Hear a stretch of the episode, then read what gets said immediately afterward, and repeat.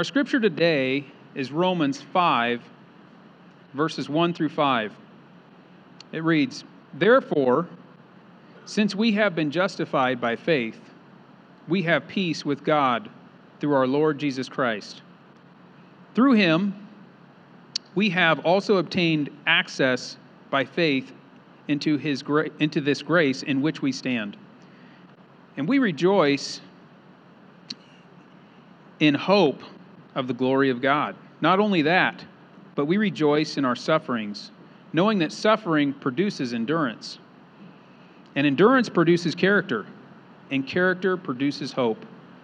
And hope does not put us to shame, because God's love has been poured into our hearts through the Holy Spirit who has been given to us.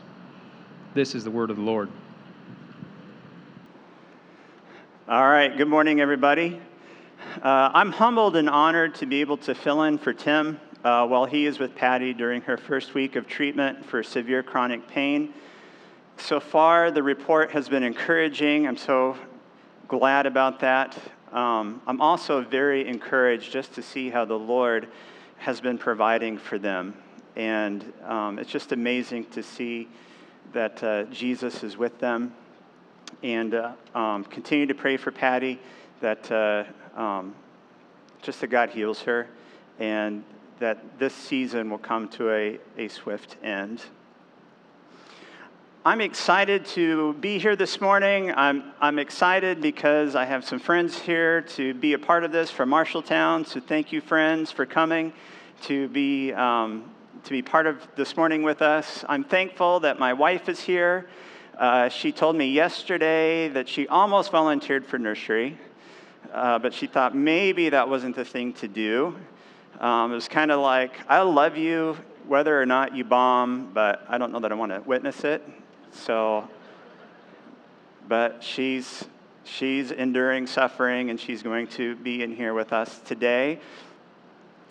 I'm excited about our text and it, in Romans chapter 5, and, and the reason I'm excited about our text is actually, I feel like the Lord really put this text on my heart months ago, and it stayed there. And it's really done a work in me. And some of the circumstances of my life have kind of gotten tied back into the text that we're in. And one of them has been a friend who is also kind of in a similar place in life. And, and this text is about identity and and he was been he's just been so blessed by what jesus has been telling him about identity. And he shared with me this week not, not even related to romans 5 but just how when we understand god's identity for us it, it, it's so powerful. It is able to transform our church. It's able to transform our neighborhoods. It's, it's able to transform everything about our life. And that has me encouraged. But I'm not necessarily as encouraged, just that you guys would know the text better today. But what, but what really excites me is that I know God is personal, and I know God speaks, and I know that what really transforms our identity is when He speaks our identity to us. And so, really, what I want to do this morning through our text is honestly to just remove any barriers that you may have to hearing from God about your identity. Because it's through that, it's through God that we experience transformation. So, as I said, Romans 5 is about identity. And actually, what we're going to get into today is there's four senses that we have that are rooted in knowing our correct identity. And those senses are peace, grace, hope, and love. And so, with that, let's go ahead and pray together before we get started. Lord, we need to hear from you because yours is the only voice that matters in regards to who we are. And so, Lord, because we need to hear from you, I ask that you would silence the enemy. I pray that you would stop his lies. I pray that you would send him away from this place so that we can be here in the quiet and able to clearly hear from you about who we are. And I just ask that as we work our way through this text, that you would guide my words, that you would speak to us through your word. In Jesus' name, amen. Who are you? Who are you really deep down inside? Who are you?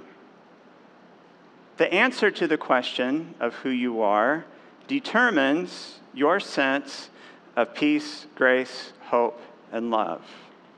Or, to put this negatively, who you think you are could possibly lead to a sense of conflict, like angst, anxiousness, just being unsettled on the inside, failure. I just, I just don't measure up. Where I'm at in my life has, is not what I expected it to be. Or that you live in a wasteland of scarcity. The church, the church, it's, it's so disappointing. People shouldn't be this way. This place is dark. Or that you don't belong. I just, I just feel like I'm, I'm invisible. I don't feel comfortable where I'm at. If any of those or all of those describe you, your life, you might fill your life with simple pleasures, busyness, routine, or worst case scenario, addictions. And that, that last one was me addictions. So that you're too occupied and numb to have to face the question of who you are because it scares you. The good news is, though, is there is immediate access to a sense of who you really are, how God sees you. And all of those positive senses can actually come online in a moment right now. So let's get into the good news. Verse chapter 1 of verse 1 of chapter 5 of Romans begins, "Therefore, since you have been justified by faith." So, what does it mean to be justified? Justified is a legal term, and it describes the act of declaring someone right or righteous. So we ask ourselves, how can I, who I know am not righteous, be declared righteous. Righteousness is not my identity, it's just not who I am. And that is a good question. And even the prophets of the Old Testament, that was a mystery to them. Let's read about one of those prophets, Moses. We read about him in Exodus chapter 34, verses 6 through 7, which says, The Lord passed before Moses and proclaimed, The Lord, the Lord, a God merciful and gracious, slow to anger and abounding in steadfast love and faithfulness, keeping steadfast love for thousands, forgiving iniquity and transgression and sin. But who will by no means clear the guilty? visiting the iniquity of the fathers on the children and the children's children to the third and fourth generation. So, how, asks Moses, can God forgive the guilty and not clear the guilty? And the answer to that question comes when Jesus comes in the great exchange. So, Jesus comes, Emmanuel, God with us. He comes as a baby. He lives a completely righteous life. And then, in his 30s, he died by execution on a Roman cross. And in Romans chapter 4, verses 24 and 25, it tells us that Jesus, when he died on the cross, was delivered to the wrath of God for our trespass and raised for our justification. So Jesus takes my guilt and I get his righteousness. God can show steadfast love because I'm no longer guilty, and and he can by no means clear the guilty because I'm not I'm not guilty because Jesus paid for my guilt. Our text says that we have been justified, and this is important. The we have been is a translation of a Greek verb tense that we don't have in English. So we have past, present, and future. This Greek tense is past, present, and future, all packed into one tight little package. So it works like this it says that Jesus, in an initial event in the past, declares, declares us righteous. If you're a follower of His, He declares you righteous. And then Jesus follows you around in the present, going, Righteous, righteous, righteous, you're righteous, you're righteous, you're righteous. And we know for sure that in the future, those who are His, He will still be declaring them righteous. You're righteous. And it all begins with the great exchange. My story of when I crossed the line of faith also involves another great exchange verse in the Bible. So, when I was a teenager, I was diagnosed with a very mild form of dyslexia. And during that time in my life, my parents went to a very traditional Baptist church that still used the King James Version. And mild dyslexia does not mesh very well with the good King James. And I would be asked frequently to, to read publicly in Sunday school class. And it, it just led to me being embarrassed. And so during this time, I was not very spiritually interested, but I knew I had a need to sort out my these from my thous, and so I thought I would practice midweek. And so I went into my room, and my plan was I was just going to let my Bible fall open to wherever it landed, and I was going to practice reading wherever it landed. And it opened to Galatians chapter 2. And when I got down to verse 20, I read, I am crucified with Christ. Nevertheless, I live. Yet not I, but Christ liveth in me. And the life which I now live in the flesh, I live by the faith of the Son of God, who loved me and gave himself for me. And when I began reading that verse, I had unspiritual eyes. When I got to the end of that verse, Jesus flipped on the faith switch and I knew it was true, and I knew that an exchange had just happened. It had just happened in the background of my identity, and that was that my identity died on the cross with Jesus, but yet I'm still living, but I'm not living my life. I'm living the life that Jesus gave to me. So he took my guilt and I got his righteousness. He took my death, and I got his life. It was the great exchange. Our verse says it was by faith that we get this. If you have not yet crossed the line of faith, let me reassure you that there are no hoops that you need to jump through to become a follower of Jesus. Jumping through hoops is not genuine, and Jesus knows that, and Jesus wants truth. So it works like this you hear a proclamation of the gospel, the great exchange, or like in my case, you read it, and something inside of you says, I hope that's true. I really need that to be true. And then Jesus comes and he flips the switch of faith, and you go, Oh, I know that's true.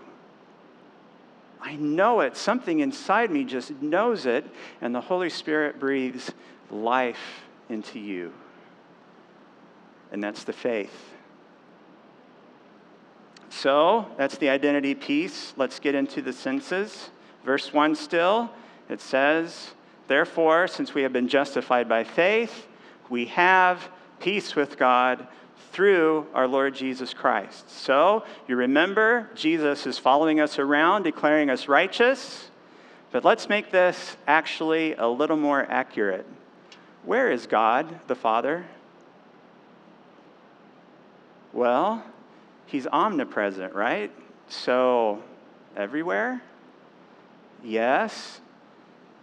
But that's not relationally true.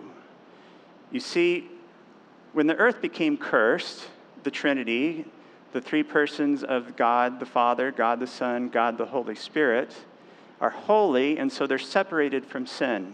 So they're, they're separated.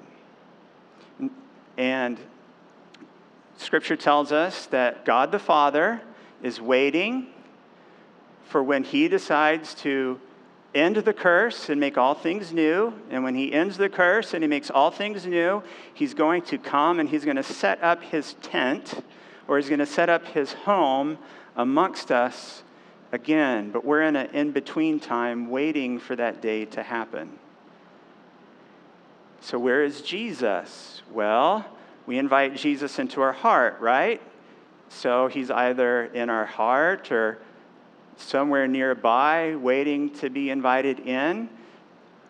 Well, that's not really how Jesus describes it. So if you remember when Tim took us through the book of John, Jesus is with his disciples and they're walking, and Jesus tells his disciples, He says, I'm going to go away, and where I go, you can't come. And to comfort them, he says, I'm going to send another. Well, where did Jesus go? Well, Scripture tells us that where Jesus went was to be on the Father's right side. And what's he doing on the Father's right side?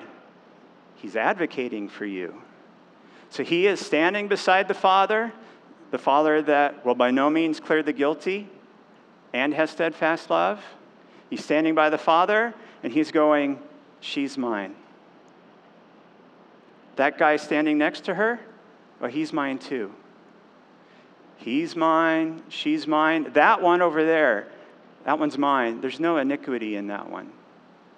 They're mine. So he's advocating with the Father. The Father is showing steadfast love so that there's peace. There's peace. There used to be judgment, there used to be separation, but now there's peace. But our verse doesn't say that this is God's peace, it says we have peace this is our peace that we possess. And it's not a, I hope to be peaceful someday. I hear heaven's peaceful. I can't wait to get there. It's not that. This is right now. We have it right now. It's right now peace. It's also not a kind of come and go peace. It's not, man, I really blew it. I'm going to join Laura in nursery. I'm going to volunteer and I'm going to read my Bible and I'm going to wait for my peace to come back. It's not that. We always have it. This is a peace that, because it doesn't depend on us. Who's it through? It's through Jesus. So this is a peace that we have, that we can have right now. But it's not automatic. And I want to bring this up because you might be like me in that I knew I was saved. This, I from the moment I read that verse, I knew I was saved. And I felt great for a while. But then I was still at conflict. I, I still didn't really know who I was. And so I had, I had lots and lots of conflict in my heart. Why did I have conflict? Well, the reason I had conflict is just because I was saved doesn't mean that I couldn't believe a lie. And there's a liar that's still active, and he's going around lying, and he's telling people the same lie that he told Eve in the Garden of Eden. Is God really that good? I mean, if he's that great, why does it seem like he's withholding from you? I think, I think what you should do in order to feel fulfilled and happy is to take your desires and your pleasure into your own hands and get it for yourself. And so I did that. You could do that. I did that. And as soon as we do that, the liar comes back and he goes, Oh, you are so naked. Oh, I can't believe how naked you are. That is such a shame. You are so shameful. God's not going to like this. No, He's not. He's a holy God. He's not going to like this. You better go hide from Him. And we believe a lie. Well, how do we, how do we get our peace? Well, we tell the liar, You're a liar. And we say, What you're saying is completely true. But it's true of my dead identity. It's not true of my new one. Jesus took all of that shame and he took it to the cross with him, and it's no longer true. I don't have to hide from God. I can be amongst him and I can have peace. So he sends peace. And when we do this, when we do this, there is no conflict running in the background at all. The angst is gone. It was gone for me. Let's talk about grace. So, verse 2, it says, Through him we have been given access into this grace in which we stand. So, we have peace through Jesus, and now also through Jesus, we have been granted access to stand in grace. So, this is written like a ticket, like we go inside a place. So, we can go inside a place because we have a ticket, and it's a place of grace. And grace means undeserved favor or reward. So, outside this place that we need a ticket to get into, it's kill or be killed, do or die, eye for an eye, loser buys lunch, and only good posts gets likes or retweets. But inside this place that we get a ticket to stand into is a lavish banquet put together by God Himself and in this banquet, we find our place. It's a seat that has our name on it. It's who we are, it's tied to our identity. And in that place that we sit, there's a card, and we open up the card, and what does the card say? It says, Well done. Well done. Well done. Yes. Yes, well done. Now, if you think about this, it's pretty scandalous. I sin, Jesus declares me righteous, and I get a well done. I sin, I get reward. If I said this, at least a fraction of how clearly as Paul said it, your response very likely could be the same as his audience, and that was, This can't be. There's a, there's a theological imbalance here.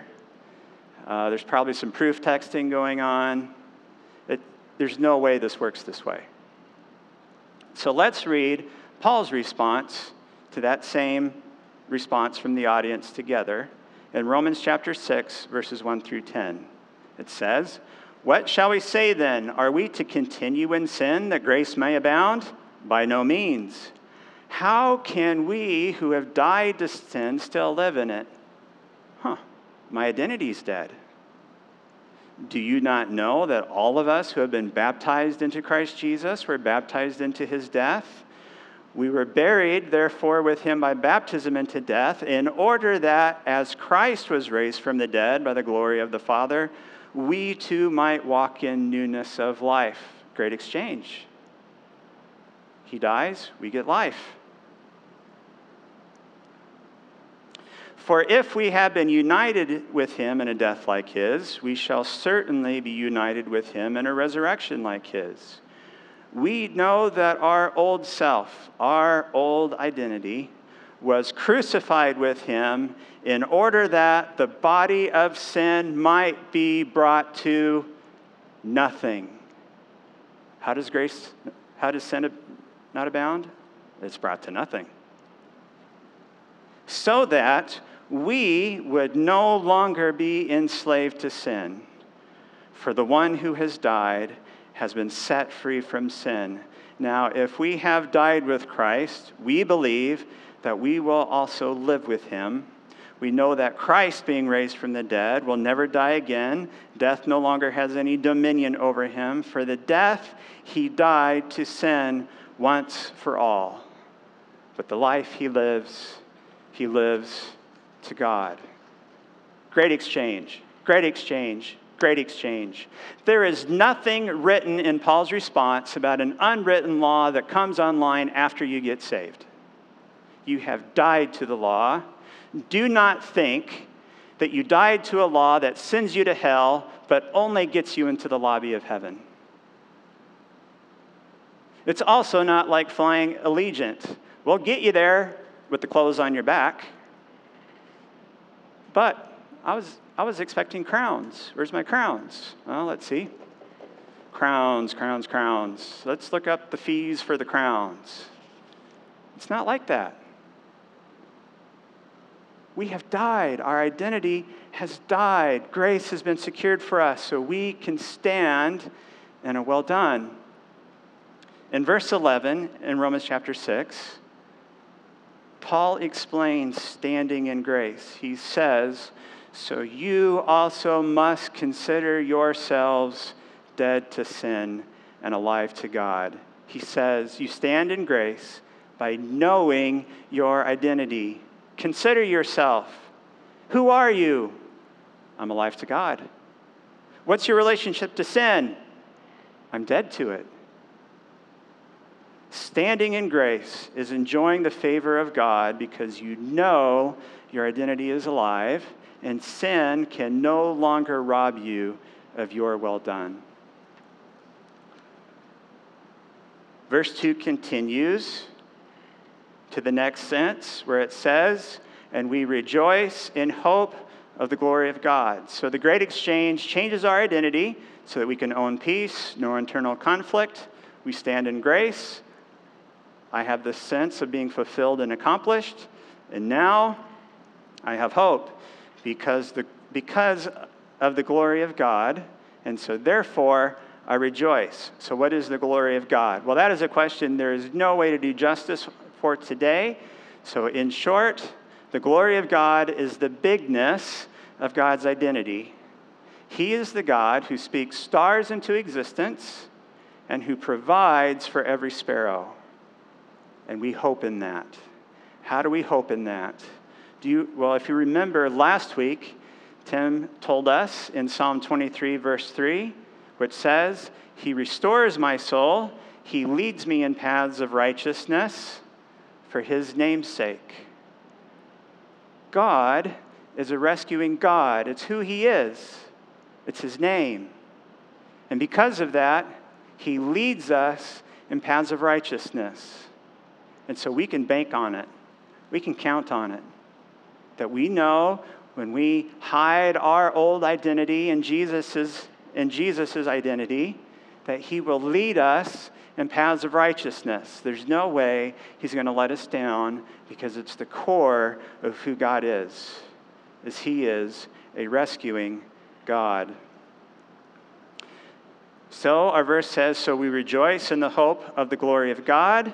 I like that. I really like that. I could put that on a t shirt and wear it. I rejoice in the hope of the glory of God. But there's a not only that. And not only that feels like a, but wait, there's more. I like more. I like lots and lots of more. Let's get the other t shirt coming. Let's get it on Amazon. I'm waiting for the t shirt. It's like one of those subscriptions where you don't know what's in the box.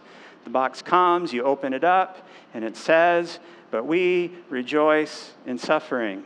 Oh, I'm probably not going to wear that t shirt.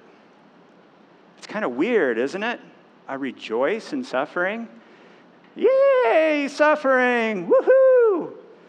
Let's give suffering a woot woot. Now, this isn't going over as well as it did when the Keens were up here because they're woot woot people and I'm not. So, but we're going to give suffering a woot woot. Hey, let's maybe start over here. We'll start a wave. And when the wave comes down, we're going to all go, suffering! Yay! No, that's weird. How is that? How can that be? Well, let's read what the text says. It says, so we, re- it says,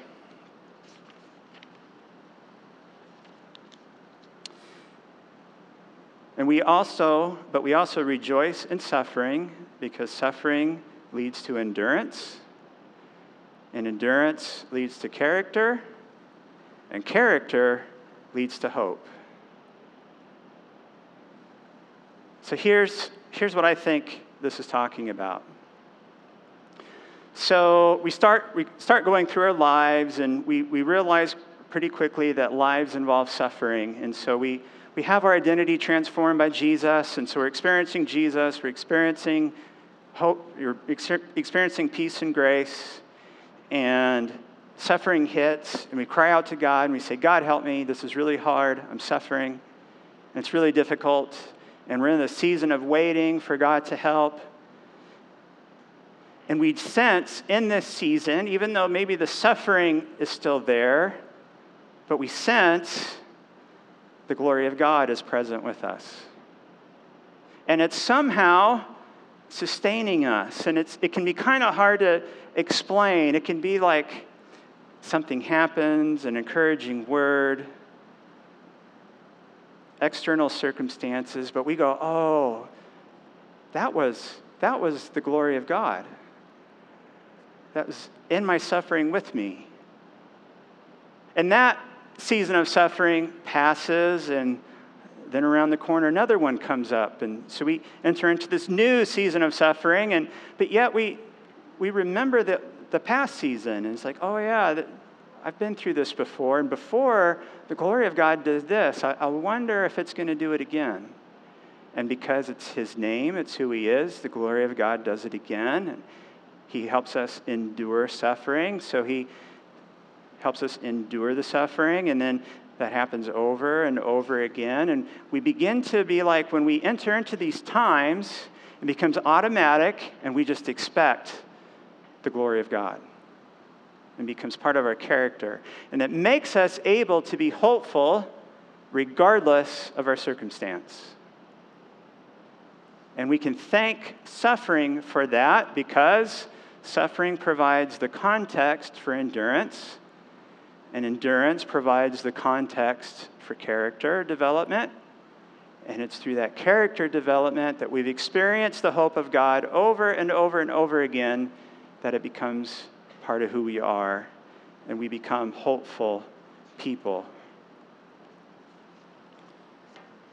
So, to close this, close this out in verse 5, it says this And hope does not put us to shame because the love of God has been poured into our hearts through the Holy Spirit who has been given to us. So I'm going to ask that during this time that you become honest with yourselves. Does God seem distant to you? Does he seem far off? Does supernatural activity in your life seem scarce?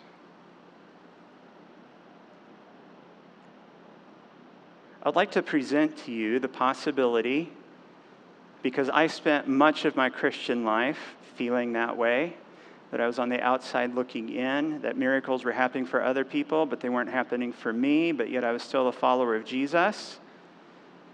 So I want to present the possibility that there might be a lie present. Why?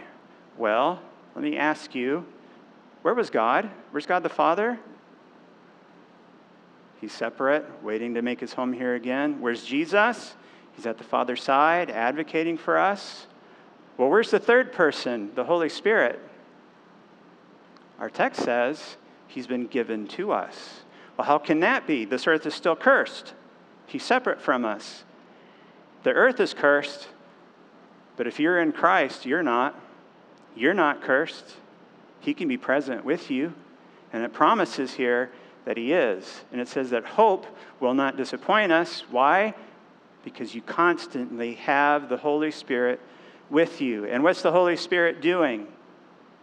He is receiving the love of God and it's being poured into our hearts. Poured has this idea of abundance, it's just abundantly being poured out. When Marshalltown had the tornado come through, I, a guy told me that he was running from the tornado in his car and he was traveling on Main Street heading out of town. And when you go on Main Street outside of Marshalltown to the west, you go past a lake. It's a man made lake. And he said when he went past the lake, he saw the tornado lift up. And he says, It wasn't raining. He said, It was like that whole lake got dropped on the top of my car. And that's the Holy Spirit. It's like the Holy Spirit. He's being dropped on you right now in abundance. But sometimes we don't feel it, and that's because there's a lie that's present. So I'm just going to ask you guys right now. We can just go to the Lord in prayer. So let's just pray with me right now. Lord, we need to hear from you because none of this matters unless you reveal to us who we really are. So I ask right now in the silence that you would speak to us.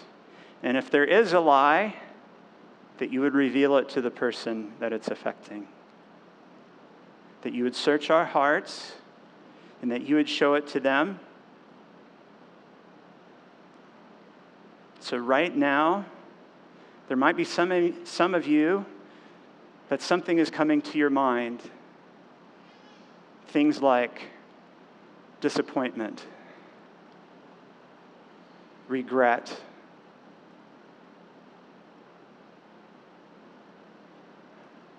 Oh, I've, I'm just a terrible parent.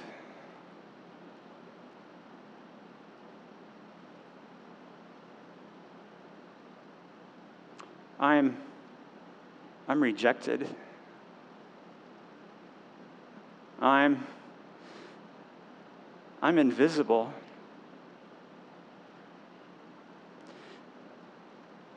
If that is getting revealed to you, I want you to know it's not getting revealed to you as an accuser. God is not accusing you of that, but He wants you to know it. And the reason He wants you to know it is because what He wants you to know is regret, disappointment, terrible parent, all those things He killed when he killed Jesus on the cross. He killed it. And so it's dead. And that lie is dead in you right now. And maybe right now you're feeling it die its last breath. And when God raised Jesus from the dead, he raised it from him from the dead so that you could have a new identity. And so, right now, God is speaking something new over you. A new word is coming into your head. And that is, you are so, so faithful. You are very generous. You're so generous. I'm going to use you to be a reconciler for the conflict in your family. That's the identity I'm giving to you. So you're going to be a reconciler.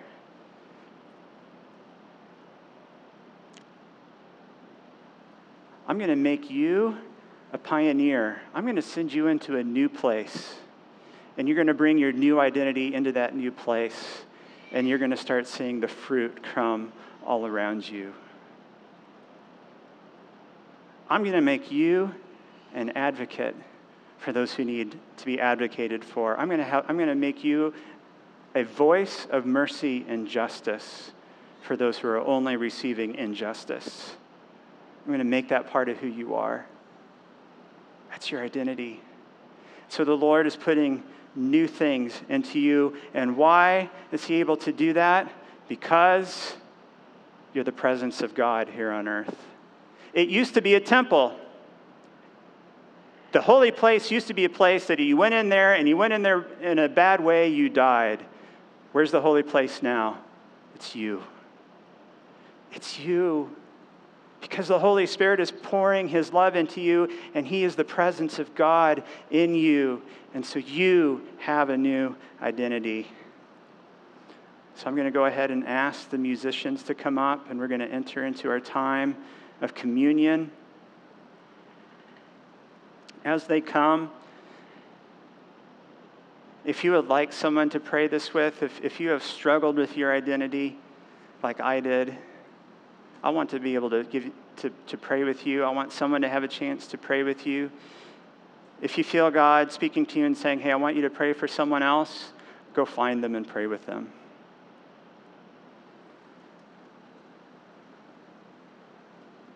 So, as we transition into our time of communion,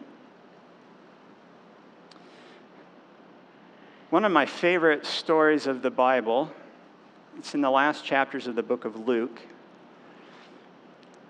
There's these two guys, and they're wandering, they're, they're walking away from Jerusalem, and they're very, very sad. And the reason they're very, very sad is because Jesus had died and they were hoping that he was the Messiah, but how is, how is does a Messiah die? And they're very dark and they're very depressed. And as they're walking, they find that a third guy has joined them, but they don't really know who he is. And as he's joining them, he, he says, why are, why are you guys sad? And they're really surprised by this because they're like, Don't you read Fox News? I mean, don't you watch CNN? I mean, Jesus died. We had so much hope for Jesus, but he died. And Jesus is, and the third guy, uh, a spoiler alert, Jesus, starts explaining to them through the Old Testament all the places where he was going to come and die. And they're, they're caught up by these stories. They still don't know who he is. They're caught up by these stories. And they get to, the, to where they were going, and it's at night, and and, this, and the third guy, Jesus, was going to leave them. And they said, No, no, no, no, no, no. Hey, wait, no, no, don't leave. We want to have a meal with you. And so the third guy, he stays.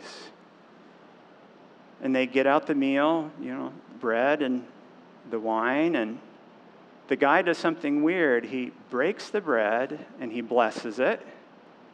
And what Luke tells us is that when he blessed it, it was revealed to them who he was. They saw his identity and he vanished. Jesus was revealed to them in his new identity through the table. So it's my heart today. This table, it's for believers. This is, this is something that believers celebrate, but it's my desire today that as we reflect on the exchange that happened for us, that is represented in the bread and the wine, that Jesus reveals himself to you in a deeper and fresh way. And so, and so we're going to have a time of reflection. You can go ahead and come through the middle up here. The, those that are serving communion will come forward and they will hand it to you. And then you can make your way back to the seats, your seats, and then we will have communion together.